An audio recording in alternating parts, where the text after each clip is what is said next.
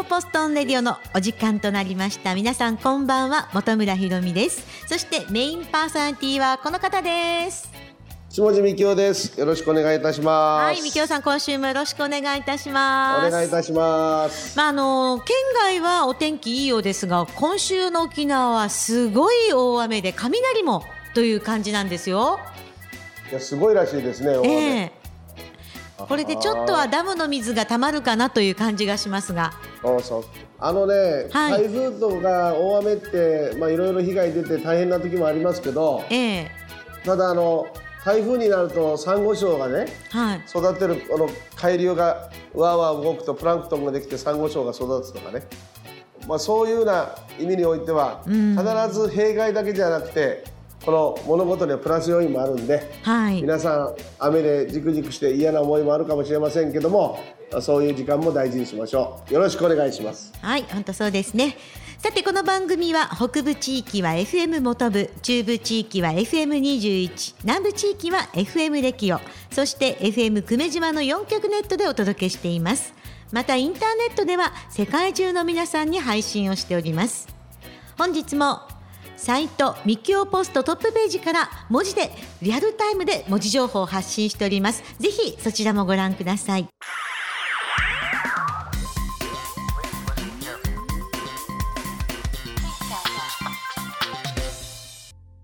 ミキオポストンレディをお届けしております。さて、何と申しましても、今週は太田正秀元知事がお亡くなりになったというお話を、ぜひ、ミキオさんの方からも伺っていきたいと思います。いやー、まあ、この前ねフェイスブックでも書きましたけどねええいろんな思い出がありますよまあしかしただ僕は太田正秀さんという方は県知事おられてから、まあ、県知事やられてる頃とか参議院やられてる頃とは頃は政治的にも私どもとの対立もあったんで、はい。あんまり心を割って話すことはできませんでしたけどあの非常にですねあのもう政治が終わってからまた学者にも戻られた後お話を聞きに行ったりしてねええゆっくりあの話をしてくれました。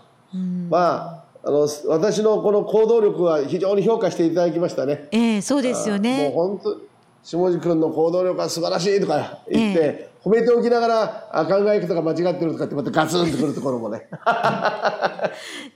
はい。まあだけど国というものに対してそのあの自分の主張を通すと通し続けるという難しさを味わいながらも、うん。やりきった人ではないでしょうかね。まあその中でやっぱこの振興策という言葉と基地の負担軽減というどっちを選択するのかと。うん。ね、あ基地の負担軽減を選択するんだったら裸足芋論になるよと、ね、こっちのところの振興策ばっかり選択するんだったら、ね、あの基地問題が減らなくてこれはもう日本のですね従属的な関係になるよって必ず2つをですねええこのうちのあ1つを選択すると弊害が出ると、まあ、いうようなことを言われていたんですよ。はい。太田さんはその2つをやろうと試されたと僕は思うんですね。であのだから国にも物を言うしかし振興策も作っていく、うん。まあ、こういうことがですねえーできないだろうかと模索をしたとしかしやっぱりあの当時は沖縄の経済がそんなに強くなくて、ええ国からのお金がないとダメだみたいな、まあ、こういうような風の中で結局はその太田不況っていうこの代名詞を作られてしまってね、うん。まあ、ダメになっちゃう。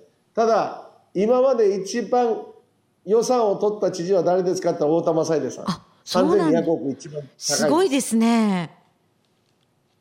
だからそういうような意味では、その中山さんの頃なんか1200億切られて2200億まで減らされたんですよ。うん。それから僕らが政権になってから戻してきて、こう今3000億円台というようなことでありますけどね。まあ、そういう意味では、沖縄の基地負担の軽減から、いろんなことから考えても、3000億円台という数字じゃなくて、沖縄は4000億台をいいつも維持して、それを処理できる沖縄の能力があれば、沖縄の経済って変わりますね。うん。そしてそこに使いやすいお金があって、私たちが言ってるような教育の無償化とかですね。ええ。そういうふうなところにお金をドーンと入れ始めたら、ね、これはまさに人材が育ってくると変わってくると。はい。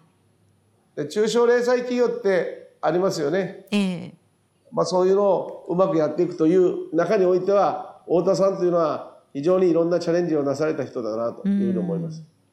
僕は沖縄のプロジェクトで、ね、数多くすごいのがあると思うんですけど数多くってそんなに多くないのでねやっぱこの誇れるプロジェクトだなと。いうようなことを考えると、ええ。一つにやっぱこの石地ってあるじゃないですか。はい。めっちゃくちゃ反対されましたよね。うーん。結局はアメリカのアーリントン墓地、ね、日本の国立墓園、ね、今どんな人でも沖縄に来たら、ね、あの大統領であっても、ね、大使であっても何であってもみんな石地行きますよね。そうですねああで戦沖縄の亡くなった人沖縄で亡くなられた軍人、ね、外国人で亡くなられた人全てがこの対象になっているというものなんかうんないですよこれ。ここがあの人の素晴らしい私は事業だったと思うんですよね。はい。これなかなか考えられない。考えられない。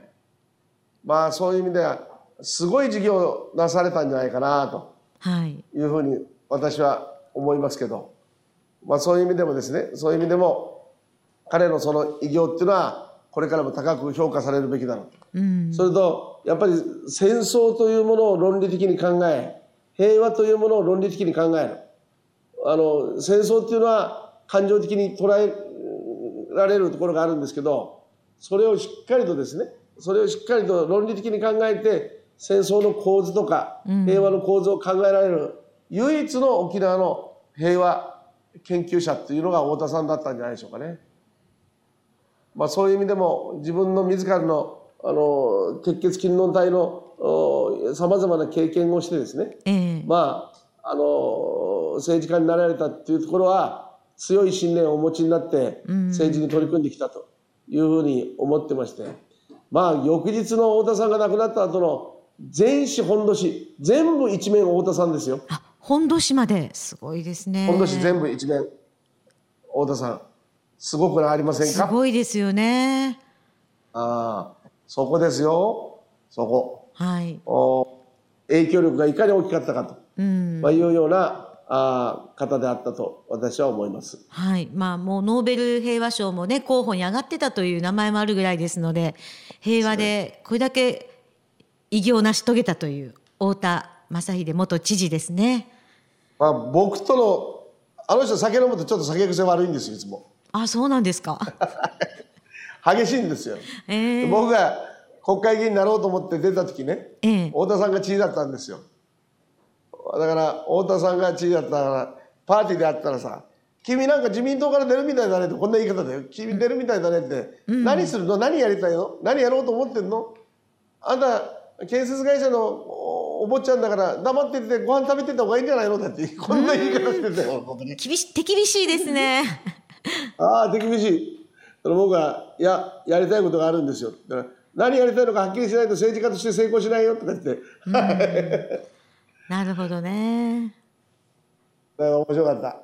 やっぱああいうふうにあのドンドンドンって言える人っていうのはすごいよね。そうですね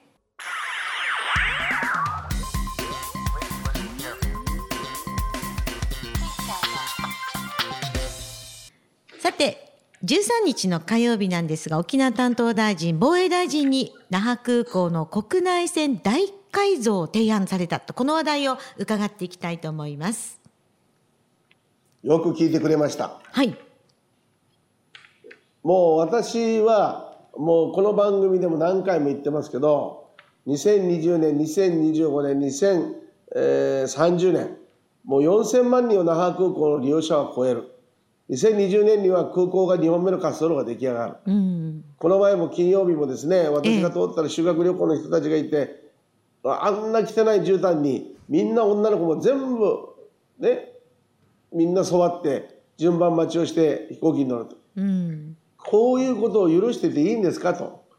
台風になったらもっと大変なことになる、ね、早めに国内線のターミナルを作らないと2本目の滑走路ができてから3年経って5年経ってとなると、サービスできなくなりますよ、はい。今のうちに着工しないとダメですよ。まあ、こういうことをずーっと言ってきたわけですよ。ええ全く動いてない。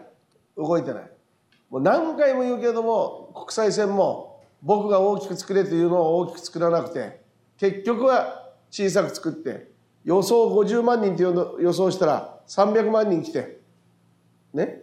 この300万人が増えたんで完成して増築完成して1年も経たないのにまた増築であの壁はあるという。う粗末なんですよね。はいだからこのお粗末さをもう今のうちに直しておかなきゃいけないと言って私たちは13日にこれ要望してきた。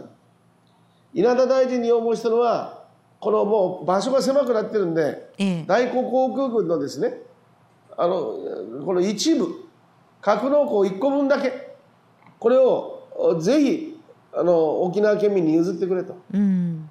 ね、あこれはあの自衛隊の役割はもう認めてるけどしかし沖縄県の今の経済の中核である那覇空港が、ね、こういう状態に安強なものになっててダメな状態になってるものを広げる場所が自衛隊の一部しかないと。はい。この一部を自衛隊が嫌だと反対したら僕は自衛隊に対する信頼が失われると思うんです。うん。分かったと。俺らも大変になるけども場所が小さくなって大変になるけど安全保障上大変になるけども、ね、しかし県民がこの空港というものに対するそういうようなことをやらなきゃいけない時は進んで協力しますよって言わなかったらええ。ダメですね。そうですね。だから稲田大臣にも言ったんですよ。これ反対するとダメですよと。これ反対すると大臣よくありませんよと。宮古にも自衛隊入れる。石垣にも入れる与那国にも入れる。こういうふうにしてみんな協力してる人たちもいっぱいいる。今度は沖縄県民のためにねあんた方が協力しなきゃいけないとしかも根本的に出ていくんじゃなくて一部だけですからね。うん。そこはね稲田大臣のところに話したはい。でこの鶴尾大臣のところではもうとにかく早くやってくれと。うん。この前あの私が委員会でやり合いをしたもんだからあの鶴尾大臣もよく分かってるんで。まあ次の今度の概算要求にこれはもう載せないとなかなかうまくいかないと。うんいうふうに思って。あそこでもう一本フィンガー作ってね7つからまあ10個ぐらい飛行機が止まれるようなところになってターミナルができて緩やかになったら最高だよな。そうですよね。で自衛隊側は日本航空に使わす7本ね、はい。あのボーディングブリッジに使わす。で今の全日空側のところは全日空が使って、ええ。今日本航空が使ってるところは使ってるところは両機が止まれるようにする。うん。両方の全日空日本航空のが止まれるようにしてあそれで右に行ったり左に行ったりすると、まあ、これをやりたいんですよ、ね、そうですね。そういうのがあるといいですよね。そうそうそうそう。だから3箇所あるとええ。3箇所あるともう真ん中は両方が使って右左はね、はい。えー全日空と日本航空が使ったらそれはもう絶対良くなりますね。うん。まああのそういうような意味においては早く動いてもらいたいということをですね、今回要望してきましたね。ぜひこのあの空港に関しては早く動いていただくっていうのがもう早急な話題の一つですよね案か案件の。そうそうだって本村さんもそう思うでしょ？はい、もう空港行くたんびにいつも混んでいて飛行機が遅延でっていうとなんだか怖いですよね。いやそれはもう絶対ダメだよね。はい、もう旅に行く旅に迎えるにはスムーズであるのが一番だと思いますのでそこはぜひ早めにしていただければと思います。頑張りましょう。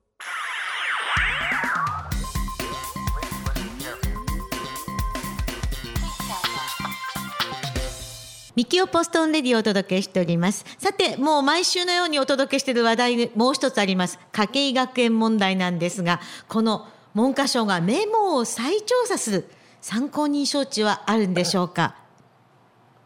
本村さん？はい。まだ賭け問題聞きたいですか？もう、まあ、そろそろ私も飽きてはいるんですけど、まあ、世の中的にはまだやってるっていう感じがしますよね。あーだけど本当にあれですね世の中的には騒いでますねはい。あのーまあ分かってるんですよ。昨日の私のこのメルマガに書いてあるんですよね、ええ。メルマガに書いてあるんだけどもう出すことが分かってるわけ。うん。政府が。政府が出すことはもうねこういう結果なんです。調べました。調べました。調べたらその内容はねあの省庁内の職員同士のメモでしたと。うーんこれが課長の印鑑を押され局長の印鑑を押され事務次官の印鑑を押されるような行政メモえーメモにはなっておりませんと。うん。行政メモにはなってないから菅官房長官は怪文書と言ったんです。なるほど。だから行政文書を、ね、省内の大大事な文書だって言って行政文書じゃないものは怪文書的文書っていうのはどこが間違いなんですか、まあ、こうなるんですようんもう分かってるんです、はい。まあ、だから問題はその答えに対して国民がどう反応するかが答え。国民の反応ですか？そうです。うん。もうあの論理構成とかへりくつは100と出てくるから。役所だからいっぱい出てくる。はい。でこの今政府が出すだろう行政文書じゃないものは省内でやり取りしてるだけのものはねこれはあの怪文書的問題だというようなことを言われてもこれ間違いではないよね。うんそうですねで谷本と本村ひろみさんがいろいろやり取りしたと。はいだけど最終的にうちの講演会では講演会の中で私が OK と言ったええものでないやり取りした文章はね講演会の文章じゃないから正式な文章じゃないやり取りはやり取りだよねと。やり取りは秘書さんとねメールもやり取りしますしはい。そうそうそう。というものですよということなんですけど、うん。問題はこの文章があったかなかったかというものも怪文書として初めないと言ってええ。次は怪文書だと言ってで今省内の職員同士のやり取りのメモだと言ってこれは行政、え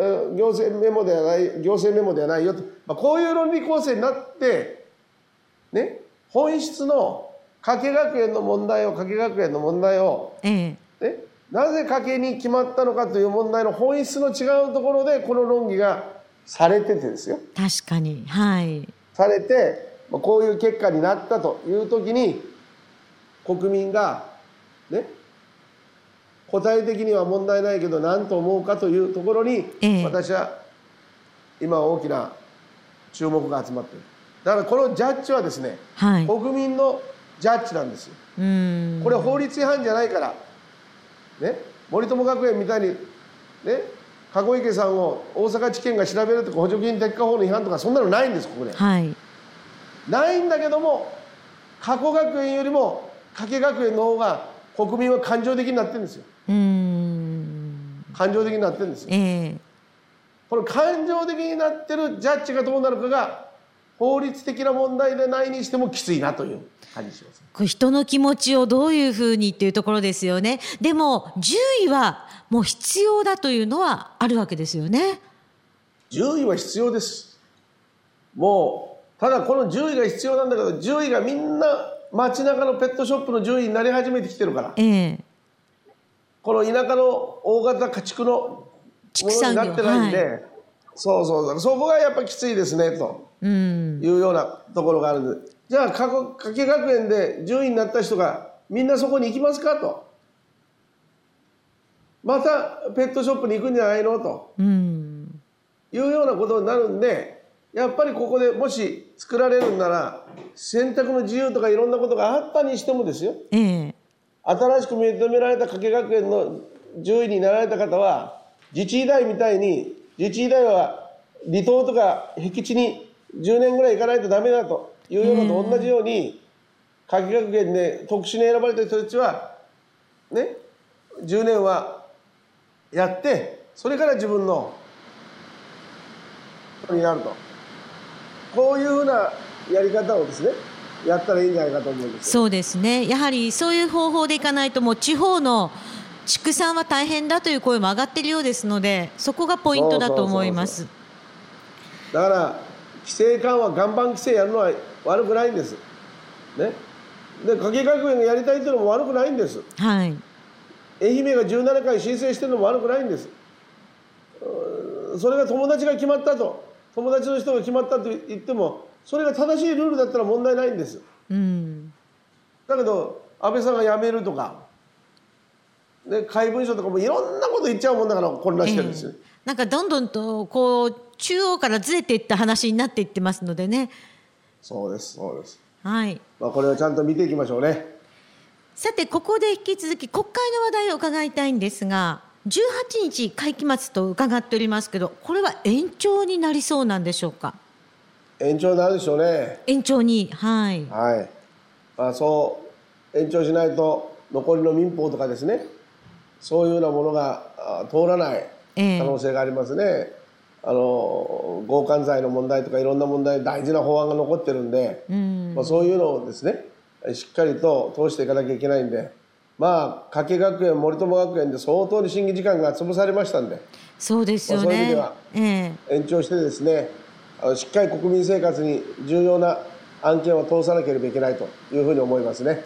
はい。ぜひ大切な法案のことをねさらに吟味していただければと思います。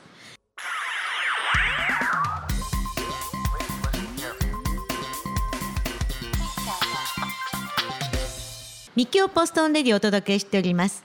さあ沖縄では大変賑やかな話題がありました。なんといっても比嘉大吾チャンピオンの祝勝会。これミキオさんも参加されたそうですね。いやすごいすごいチャンプが生まれましたね。はいあー最高でチェッチュねーって感じですね。やっぱり具志堅監督のね、まあ後を継いでるって感じですよね。やっぱね具志堅監督の凄さはいが。やっぱそこにあるしこの比嘉大吾君のこのセンスとなんかハングリーさがあって、もうなんか監督と選手の素質がガーッとベストミックスしてこんなチャンピオンが生まれてるという感じですね。あ、そうなんですか。あ彼は非常に攻撃の能力もあるし、その精神が強いこういうふうなあー子供なんで2階級制あねなんかもう一説によるとベルトを返還して井岡さんっていうまあ強い人と戦うんじゃないかと言われるくらいええそうなんですか？あーだから彼はいろんなチャレンジしてくるから面白いと思いますよ。ああ、これからが楽しみな比嘉大吾さんですがね。あーもうだけどねもうプレッシャーだと思うね。これだけチャンピオンになってお祝いしてもらってパレードして何千人も集まってってなってさ、次のタイトル防衛戦で負けたらどうしようかなってまた沖縄帰れんぞと。いやこのこのプレッシャーってすごいと思うよ俺。いや、そうでしょうね。もうみんなの期待一身にですからね。だから具志堅用子さんがよく言ってたでしょ？チャンピオンになるよりもチャンピオンを守り続けることの難しいって、あやっぱそこなんだと思うよ。僕は。だからそういうような意味においてはこのチャンピオンになった。これもすごいけど守り続ける凄さっていうのをどうやって作っていくか。しかも彼守るだけじゃなくて新しいチャレンジもしていかなきゃいけないからね。だけどねもう本当に性格も明るいしいい子ですよね。ね、朗らかですよね。ほがらかほがらかほがらかあこのもう最高です宮古島の凱旋パレードはもう本当にみんなが孫を見るようなおじいおばあが喜んでましたね。いやすごかったみたいですねはい。希望の星久しぶりにね。あのもう浦添と宮古でねあの非常にあの喜ばしい祝賀会ができてよかったですねはい。はい。まあ今後も期待しつつ応援したいと思います。やりましょうみきおさんは先日すごいマグロあのー漁連の方でね写真にはいフェイスブック投稿してましたけれども、すごかったですねあの美味しそうででしたね。美味しそうでしたね油がとろけるような油でやめられませんねえー、すごいなと思いました。ひろみさんも食べたいですか？いやあれ見てね美味しそうってすぐ思いました。マグロですからね。どんな食べ方したいですか？いや普通にもう醤油じゃないんですか？なんか高級な食べ方があるんでしょうか？もしかすると。僕が食べた食べ方教えましょうか。あぜひ伺いたいですね。オリジナルですか？教えません。教えません。も もしかするとめめちゃめちゃすごい豪快な食べ方をされてるんじゃないかと。丼にもったりして。まず3切れぐらいはそのままね刺身で。ええ。3切れぐらいはこの炙りで。あ3切れぐらいはね。3切れぐらいはニンニクと玉ねぎのみじん切りを入れた漬けで。ーうん。ね。あとの3切れぐらいはあのフライにして。フライですか？美味しそう。はい。これを丼の上に乗せるんですよ。一つの丼の上にこんなにいろんなものを。もう一回言いますよ。刺身。炙った刺身。それに漬けにした刺身。それで最後は揚げた揚げたものまで、こ衣で揚げたもの乗せて。これで丼の上を飾って食べるいやーもう贅沢極まってますねこのマグロのょ？カラフル丼。そう同じネタで同じ刺身でいろんな種類が丼の中に乗ってる。いやーぜひこれ食べてみたいです本当に。でしょ？はい。これがいいですよ。ネギたっぷりかけてねまあこのすすごいマグロを見た後から食欲が湧いて仕方ないんですけれどもね。みきおさんにとってもやはりこう魚連とか行くと釣りも面白そうですけど食べる方に行くんですね。食べる方に行きますね。やっぱ魚はいいですね。いいですね。野菜と魚のベストミックス。あのこのそれで頃行きましょあれはどうですか？アーサとかモズクとか海藻とかはいかがなんですか？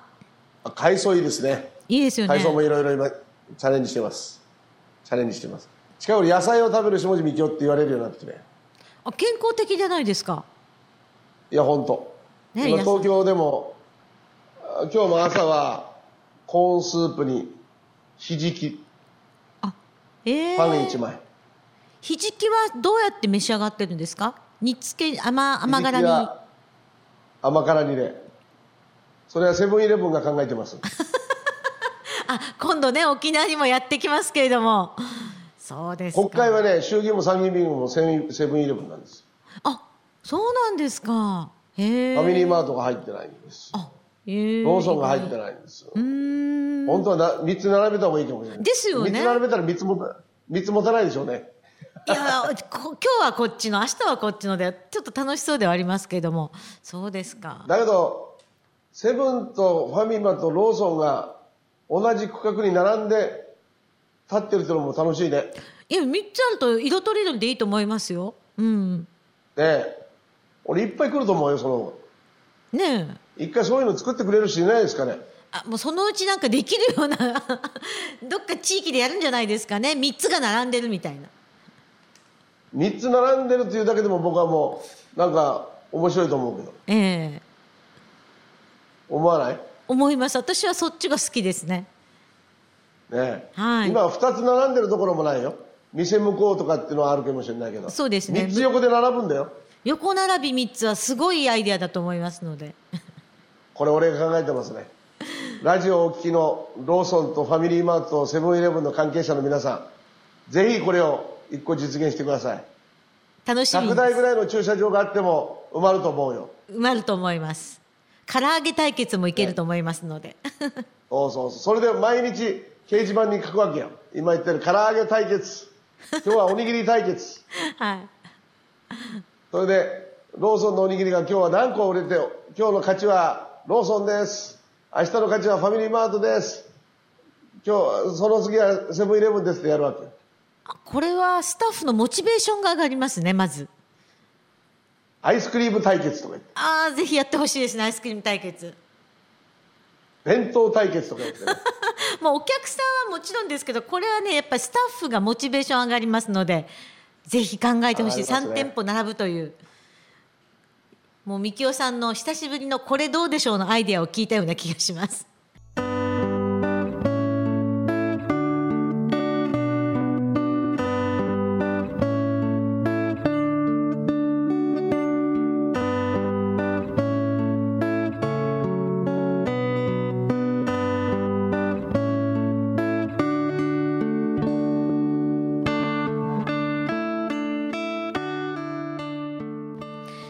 オポストンレディをお届けしております。まああっという間の時間でしたけれどもやはり笑いがあるとなんかこう気持ちが解放されていいですよね。ミキオさんが先ほどおっしゃったようになんだかこう楽しみながら対決する。それが一番ですね。やっぱねあの笑笑うというこのなんかなんとか民というのが笑うと出てくるらしいんですけど、ええ。これがやっぱ健康にいいらしいですね。あそうですよねで今流行ってるのは今日の昨日の NHK に出てた不便駅ね。不便なことに駅がある。うん。